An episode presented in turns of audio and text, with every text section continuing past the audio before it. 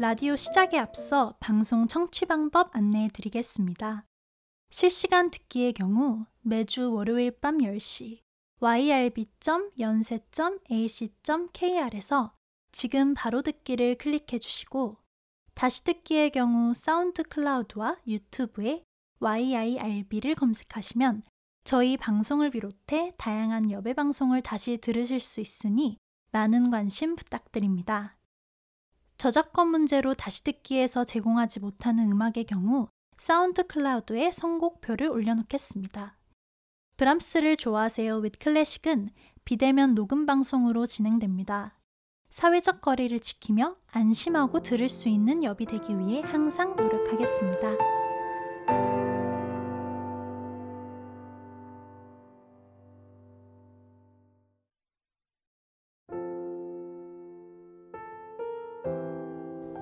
확신은 어떻게 해야 생길 수 있을까요? 29 경계에선 클래식 음악 각도들의 아슬아슬, 흔들리는 꿈과 사랑에 관한 이야기.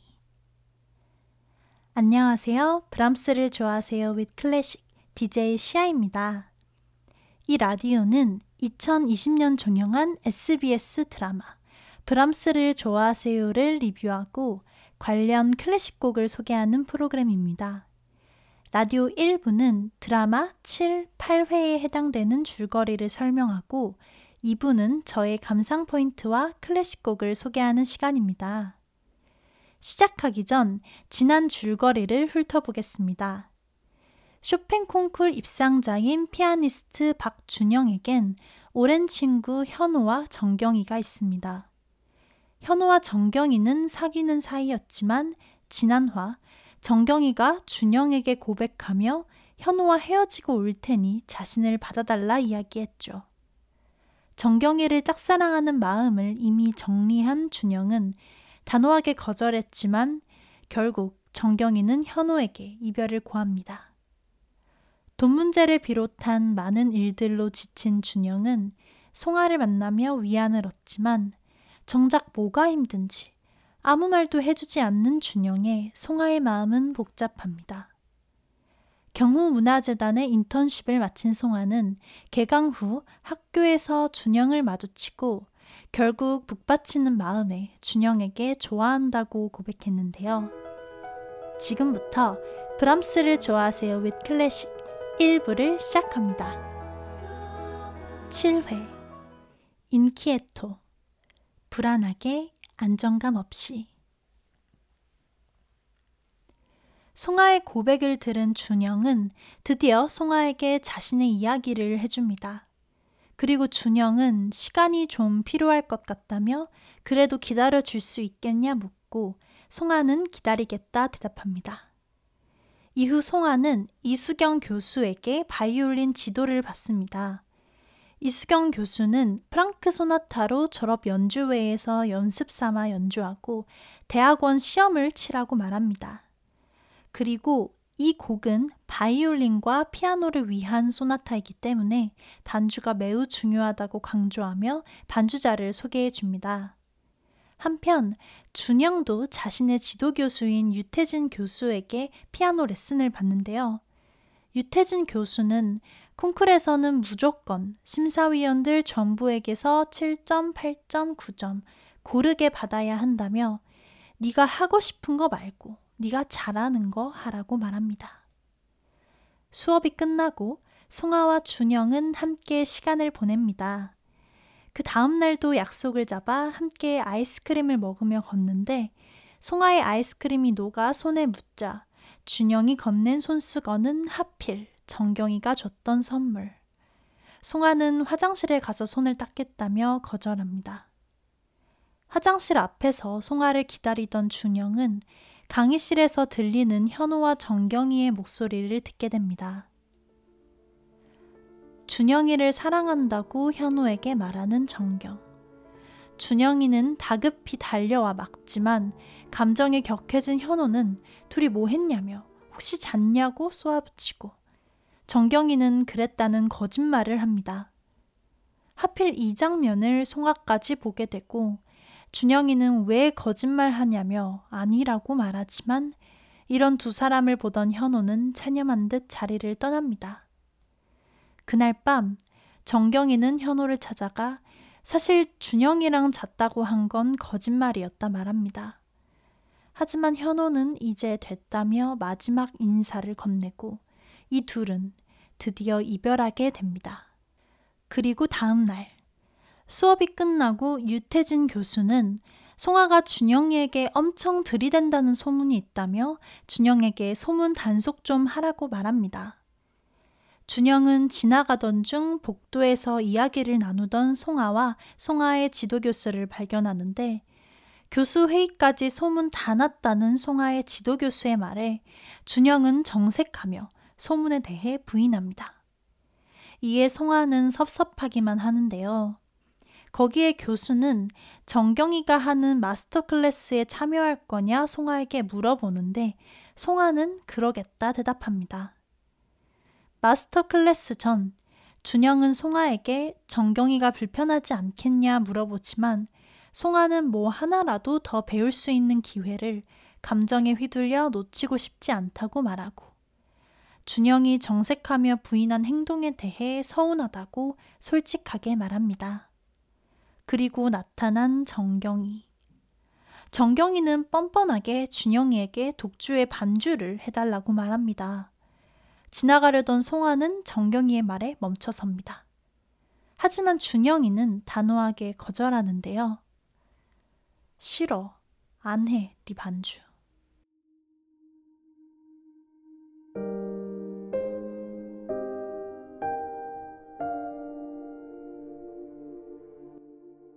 팔회콘 페르메차 확실하게 분명하게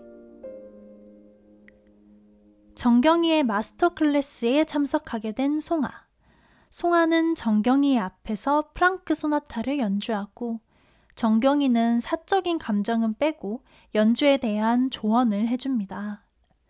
음악이 조금 주저하는 것 같다는 정경이의 말에 송아는 어떻게 하면 확신을 가질 수 있냐 물어보고 정경이는 답을 찾으면 자신에게도 알려달라 말합니다. 마스터 클래스를 끝내고 나온 송아를 기다리던 준영은 자신도 송아 씨처럼 송아 씨의 말 한마디, 행동 하나하나 신경이 쓰인다며 너무 오래 기다리게 하지 않을 테니 조금만 더 기다려 달라 말합니다.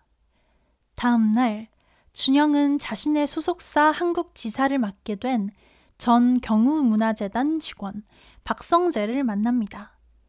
박성재는 이제 정경과 현호와 하는 피아노 트리오는 그만하라며 급이 안 맞으니 커리어 더 떨어지기 전에 관리하라 말합니다.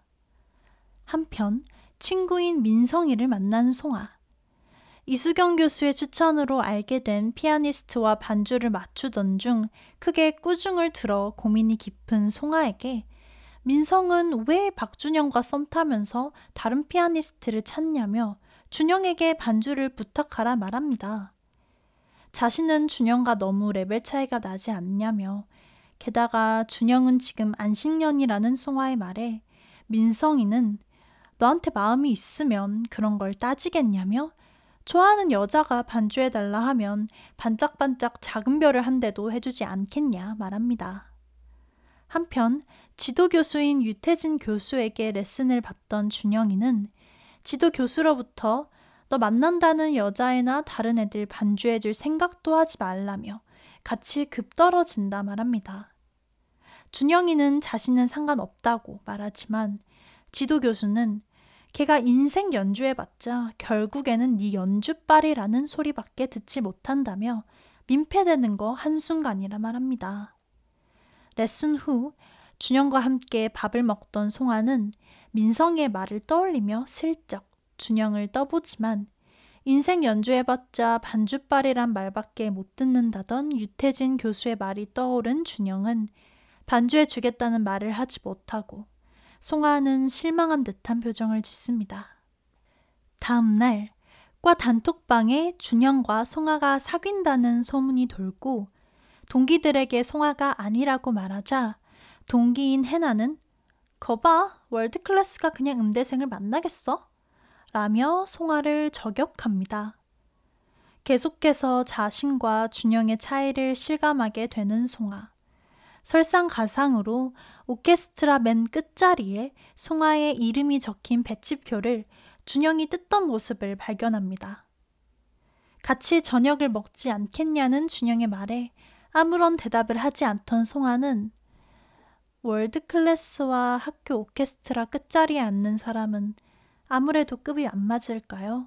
라고 말하고 준영은 송아가 마음 쓰는 게 싫어서 그랬다며 이런 이야기 듣는 거 진짜 지겹고 지쳤는데 송아 씨한테까지 듣고 싶지 않다고 말하고 떠납니다. 다음 날 경우 문화재단에 들른 송아는 팀장으로부터 학교 다니며 재단 일을 좀 도와줄 수 없겠냐는 제안을 받습니다.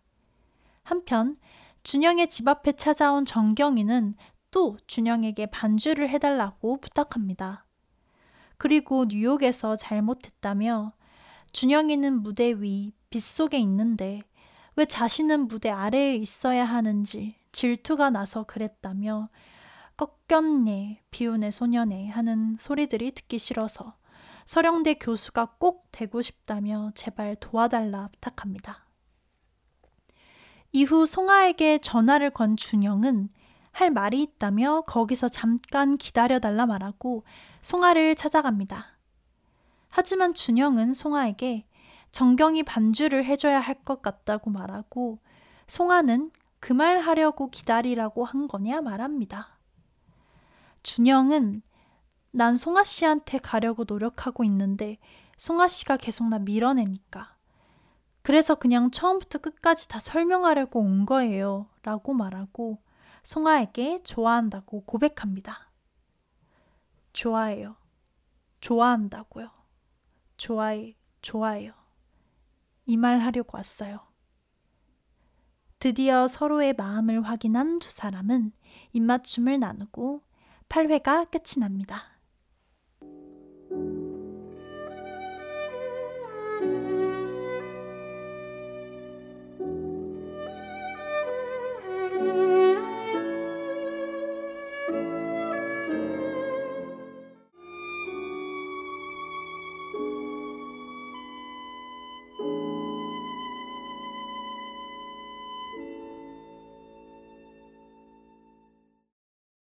브람스를 좋아하세요 with 클래식 2부를 시작하기에 앞서 세자르 프랑크의 바이올린 소나타 1악장 듣고 오셨습니다. 바이올린은 카야 단초프스카, 피아노는 크리스티안 짐머만이 연주했습니다. 오늘의 감상 포인트 첫 번째. 바로 방금 듣고 오신 프랑크 소나타입니다. 이 곡은 드라마에서 송아가 졸업 연주회와 대학원 시험을 위해 연습하던 곡인데요. 정경희의 교수 임용 후보자 마스터 클래스에서도 송아는 이 수업으로 정경희의 레슨을 받았었죠. 정경희는 송아에게 이 곡에 대해 이렇게 말합니다. 이 곡은 마치 꿈속을 거니는 듯한 그런 몽환적인 곡이지만 연주하는 당사자만큼은 그 음악 속에서 방향 없이 표류하면 안 되거든요. 다른 사람 음악 아니고 내 음악이잖아요. 내가 음악에 끌려가는 게 아니라 내가 음악을 끌고 간다는 생각으로 한음 한음 확신을 갖고 연주해야 합니다. 라고요. 미리 스포하자면 다음 주 방송에서 정경이가 준영이와 함께 연습할 곡도 바로 이 곡입니다. 프랑크는 일반인들에게는 조금은 생소할 수도 있는 음악가인데요. 프랑크는 벨기에 태생의 프랑스 작곡가이자 오르간 연주자로 프랑크의 바이올린 소나타는 1886년 9월 28일 벨기에의 바이올린 연주자이자 작곡가인 외젠 이자이의 결혼식 선물로 연주되었습니다. 프랑크는 사실 평생을 오르가니스트로 살아왔지만 이 작품을 통해서 작곡가로 자리매김을 할 수 있었습니다. 실제로 이 음악은 그가 죽기 몇 달 전에 선보인 현악 사중주를 제외하면 프랑크 생전에 유일하게 성공한 작품이라고 할 수 있습니다.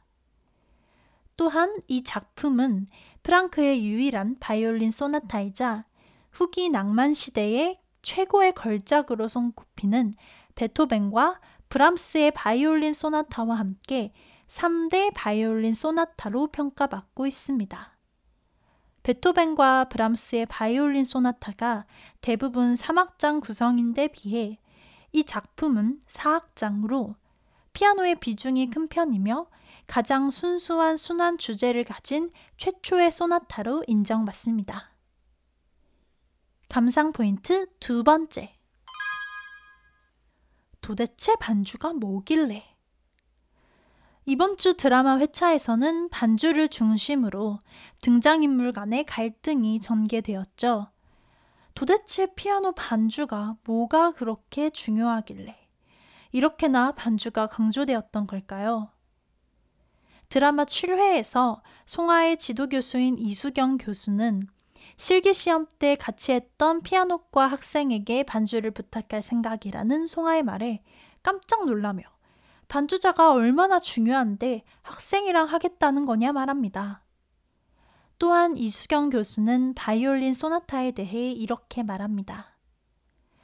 바이올린 소나타는 바이올린과 피아노를 위한 소나타야.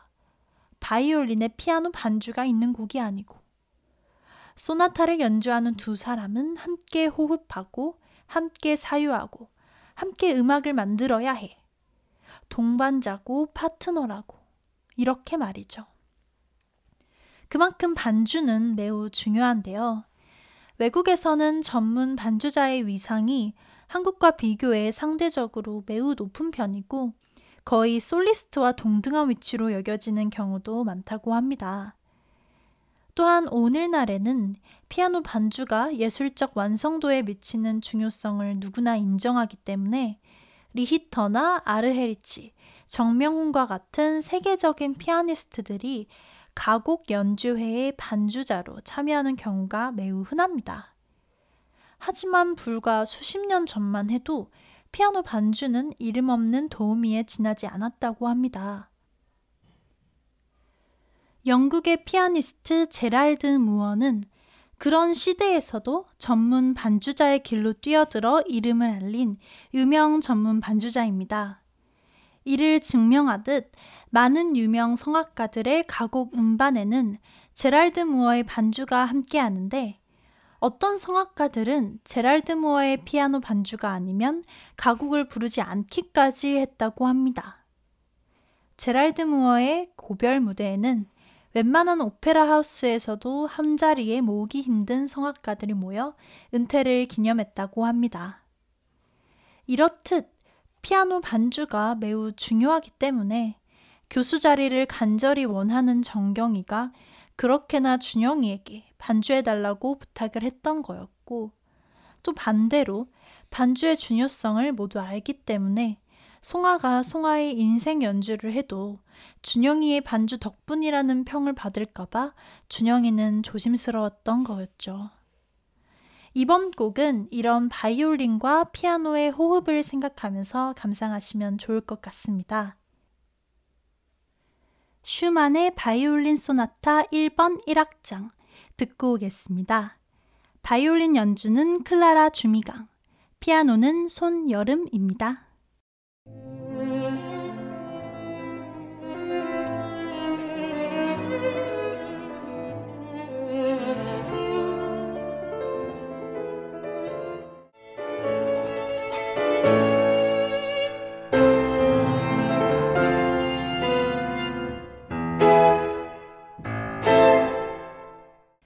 감상 포인트 세 번째. 급이 그렇게 중요한가요?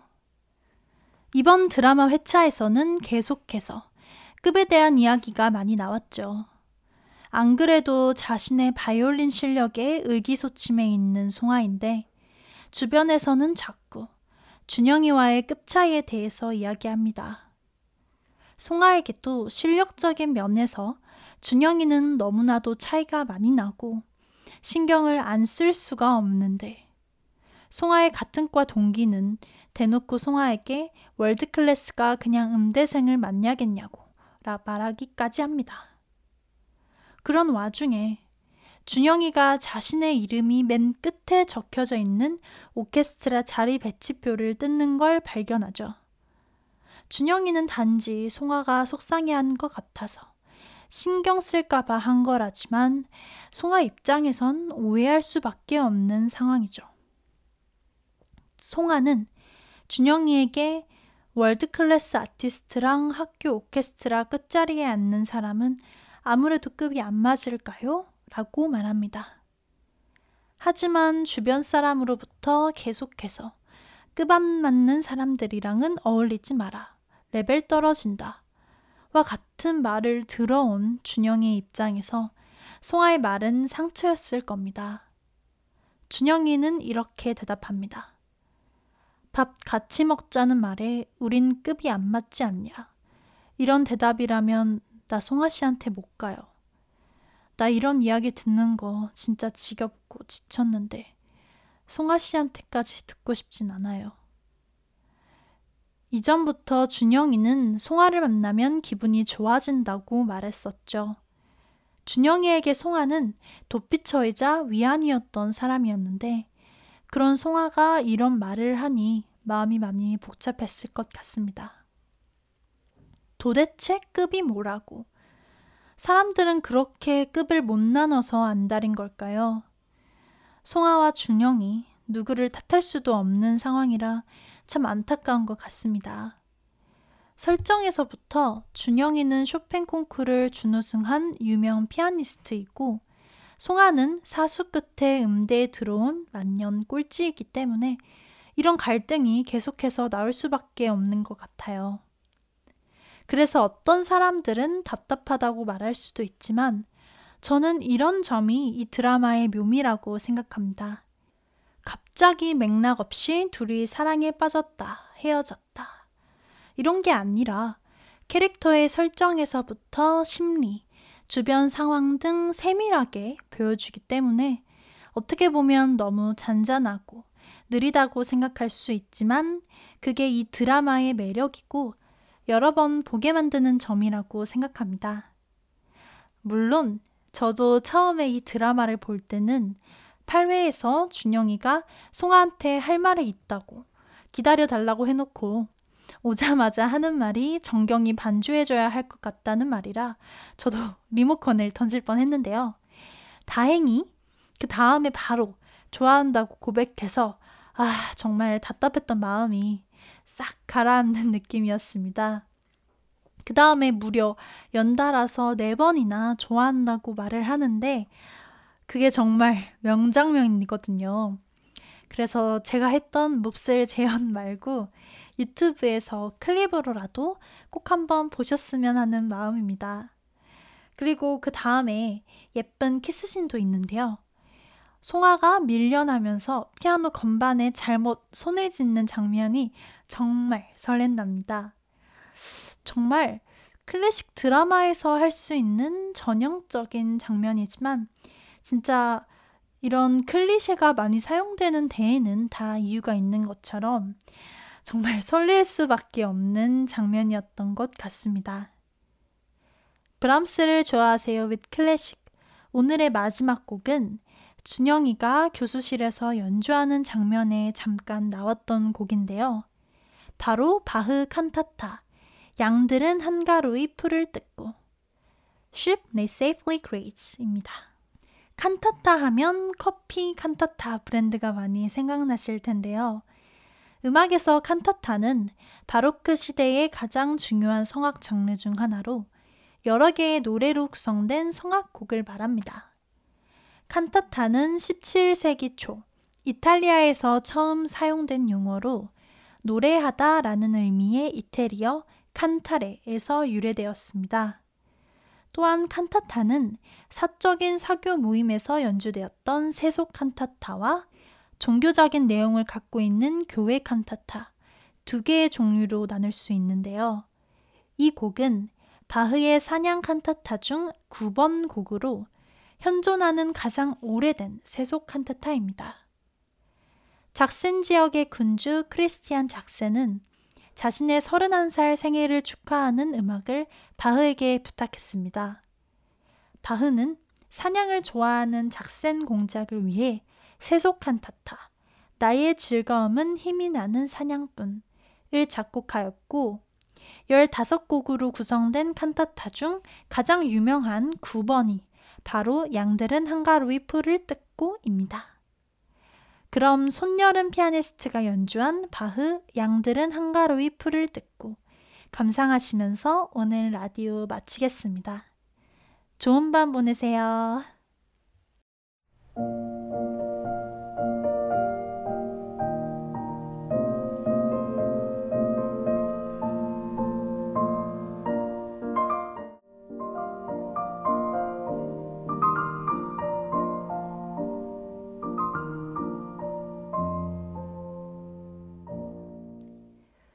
브람스를 좋아하세요 with 클래식 저는 DJ 시아였습니다.